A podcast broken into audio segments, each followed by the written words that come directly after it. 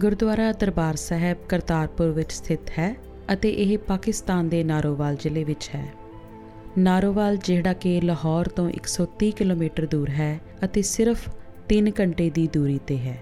ਕਰਤਾਰਪੁਰ ਉਹ ਥਾਂ ਹੈ ਜਿੱਥੇ ਸਿੱਖਾਂ ਦੇ ਪਹਿਲੇ ਗੁਰੂ ਸ੍ਰੀ ਗੁਰੂ ਨਾਨਕ ਦੇਵ ਜੀ ਨੇ ਆਪਣੀ ਜ਼ਿੰਦਗੀ ਦੇ ਆਖਰੀ 17-18 ਸਾਲ ਗੁਜ਼ਾਰੇ ਸੀ।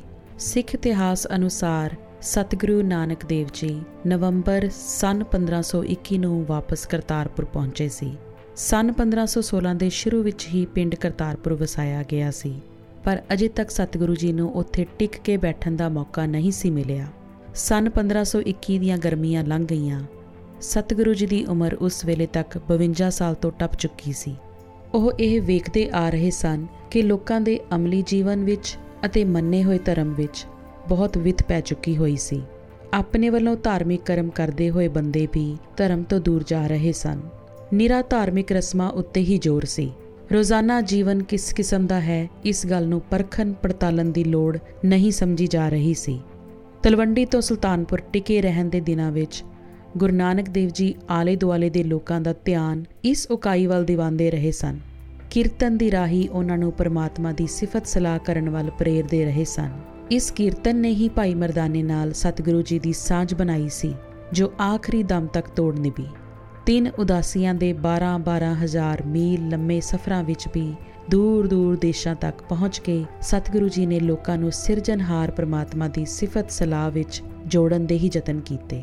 ਪਰਮਾਤਮਾ ਦੀ ਯਾਦ ਤੋਂ ਖੁੰਝਣ ਨੇ ਹੀ ਧਰਤੀ ਦੇ ਬੰਦਿਆਂ ਦਾ ਜੀਵਨ ਦੁਖੀ ਕਰ ਦਿੱਤਾ ਹੋਇਆ ਸੀ। ਉਦਾਸੀਆਂ ਤੋਂ ਵਾਪਸ ਆ ਕੇ ਕਰਤਾਰਪੁਰ ਟਿਕ ਕੇ ਵੀ ਸਤਿਗੁਰੂ ਜੀ ਦਾ ਪ੍ਰੋਗਰਾਮ ਉਹੀ ਸੀ।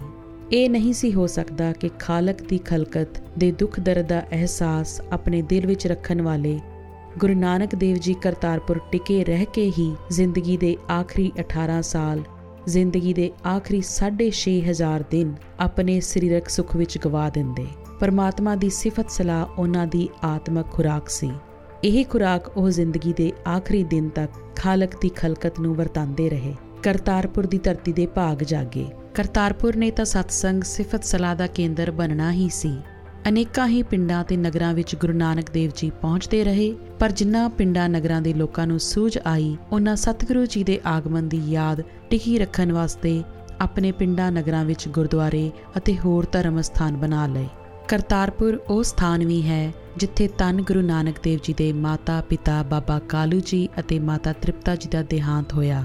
ਕਰਤਾਰਪੁਰ ਸਾਹਿਬ ਸਿੱਖੀ ਦਾ ਉਹ ਸਥਾਨ ਵੀ ਹੈ, ਜਿੱਥੇ ਗੁਰੂ ਨਾਨਕ ਸਾਹਿਬ ਨੇ ਖੇਤੀ ਕੀਤੀ, ਗ੍ਰਹਿਸਥ ਨਿਭਾਇਆ ਅਤੇ ਜਾਤ-ਪਾਤ ਖਤਮ ਕਰਕੇ ਭਾਰਤ ਦੀ ਧਰਤੀ ਤੇ ਪਹਿਲੀ ਵਾਰ ਸਭ ਨੂੰ ਲੰਗਰ ਦੀ ਇੱਕੋ ਪੰਗਤ ਵਿੱਚ ਬਿਠਾ ਦਿੱਤਾ। ਕਰਤਾਰਪੁਰ ਵਿਖੇ ਹੀ ਗੁਰੂ ਸਾਹਿਬ ਜੀ ਨੇ ਆਪਣੀ ਬਾਣੀ 12 ਮਾਹ ਦੀ ਰਚਨਾ ਕੀਤੀ, ਜੋ ਕਿ ਗੁਰੂ ਸਾਹਿਬ ਜੀ ਦੀ ਆਖਰੀ ਬਾਣੀ ਹੈ।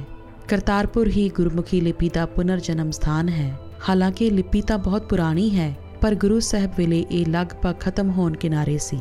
ਉਦੋਂ ਇਸ ਦੇ ਵੱਖ-ਵੱਖ ਨਾਂ ਹੁੰਦੇ ਸਨ। ਇਸ ਨਜ਼ਰੀਏ ਤੋਂ ਵੀ ਸ੍ਰੀ ਕਰਤਾਰਪੁਰ ਸਾਹਿਬ ਗੁਰੂ ਨਾਨਕ ਨਾਮ ਲੈਵਾ ਸੰਗਤਾਂ ਲਈ ਬਹੁਤ ਪਵਿੱਤਰ ਅਤੇ ਮਹੱਤਵਪੂਰਨ ਸਥਾਨ ਹੈ। ਸਿੱਖ ਇਤਿਹਾਸ ਲਿਖਦਾ ਹੈ ਕਿ ਗੁਰੂ ਨਾਨਕ ਦੇਵ ਜੀ ਗੁਰੂ ਅੰਗਦ ਦੇਵ ਜੀ ਨੂੰ ਗੁਰਤਾ ਗੱਦੀ ਦੇ ਕੇ ਸਨ 1539 ਨੂੰ ਜੋਤੀ ਜੋਤ ਸਮਾਏ। ਸਤਿਗੁਰੂ ਜੀ ਦੀ ਸਾਰੀ ਉਮਰ ਉਸ ਵਕਤ ਤਕਰੀਬਨ 70 ਸਾਲ ਅਤੇ 5 ਮਹੀਨੇ ਦੀ ਸੀ। ਕਰਤਾਰਪੁਰੇ ਰਾਵੀ ਦੇ ਕੰਢੇ ਤੇ ਸਤਿਗੁਰੂ ਜੀ ਦੀ ਯਾਦ ਵਿੱਚ ਇੱਕ ਆਲੀਸ਼ਾਨ ਗੁਰਦੁਆਰਾ ਬਣਾਇਆ ਹੋਇਆ ਹੈ ਤੇ ਚੇਤੇ ਕਰਾ ਰਿਹਾ ਹੈ ਕਿ ਇੱਥੇ ਗੁਰੂ ਨਾਨਕ ਦੇਵ ਜੀ ਨੇ ਜ਼ਿੰਦਗੀ ਦੇ ਆਖਰੀ 18 ਸਾਲ ਗੁਜ਼ਾਰੇ ਸਨ। 15 ਅਗਸਤ ਸਨ 1947 ਤੋਂ ਇਹ ਪਵਿੱਤਰ ਅਸਥਾਨ ਪਾਕਿਸਤਾਨ ਵਿੱਚ ਰਹਿ ਗਿਆ ਤੇ ਅੱਜ ਸਿੱਖ ਕੌਮ ਇਸ ਪਵਿੱਤਰ ਵਾਕ ਨੂੰ ਚੇਤੇ ਕਰਕੇ ਗੁਰੂ ਨਾਨਕ ਸਾਹਿਬ ਦੇ ਇਸ ਗੁਰਦੁਆਰਾ ਸਾਹਿਬ ਨੂੰ ਯਾਦ ਕਰਦੀ ਹੈ। ਜਿੱਥੇ ਜਾਇਬ ਹੈ ਮੇਰਾ ਸਤਿਗੁਰੂ, ਸੋ ਥਾਨ ਸੁਹਾਵਾ RAM ਰਾਜੇ ਗੁਰ ਸਿੱਖੀ ਸੋ ਥਾਨ ਪਾਲਿਆ ਲੈ ਧੂਰ ਮੁਖ ਲਾਵਾ।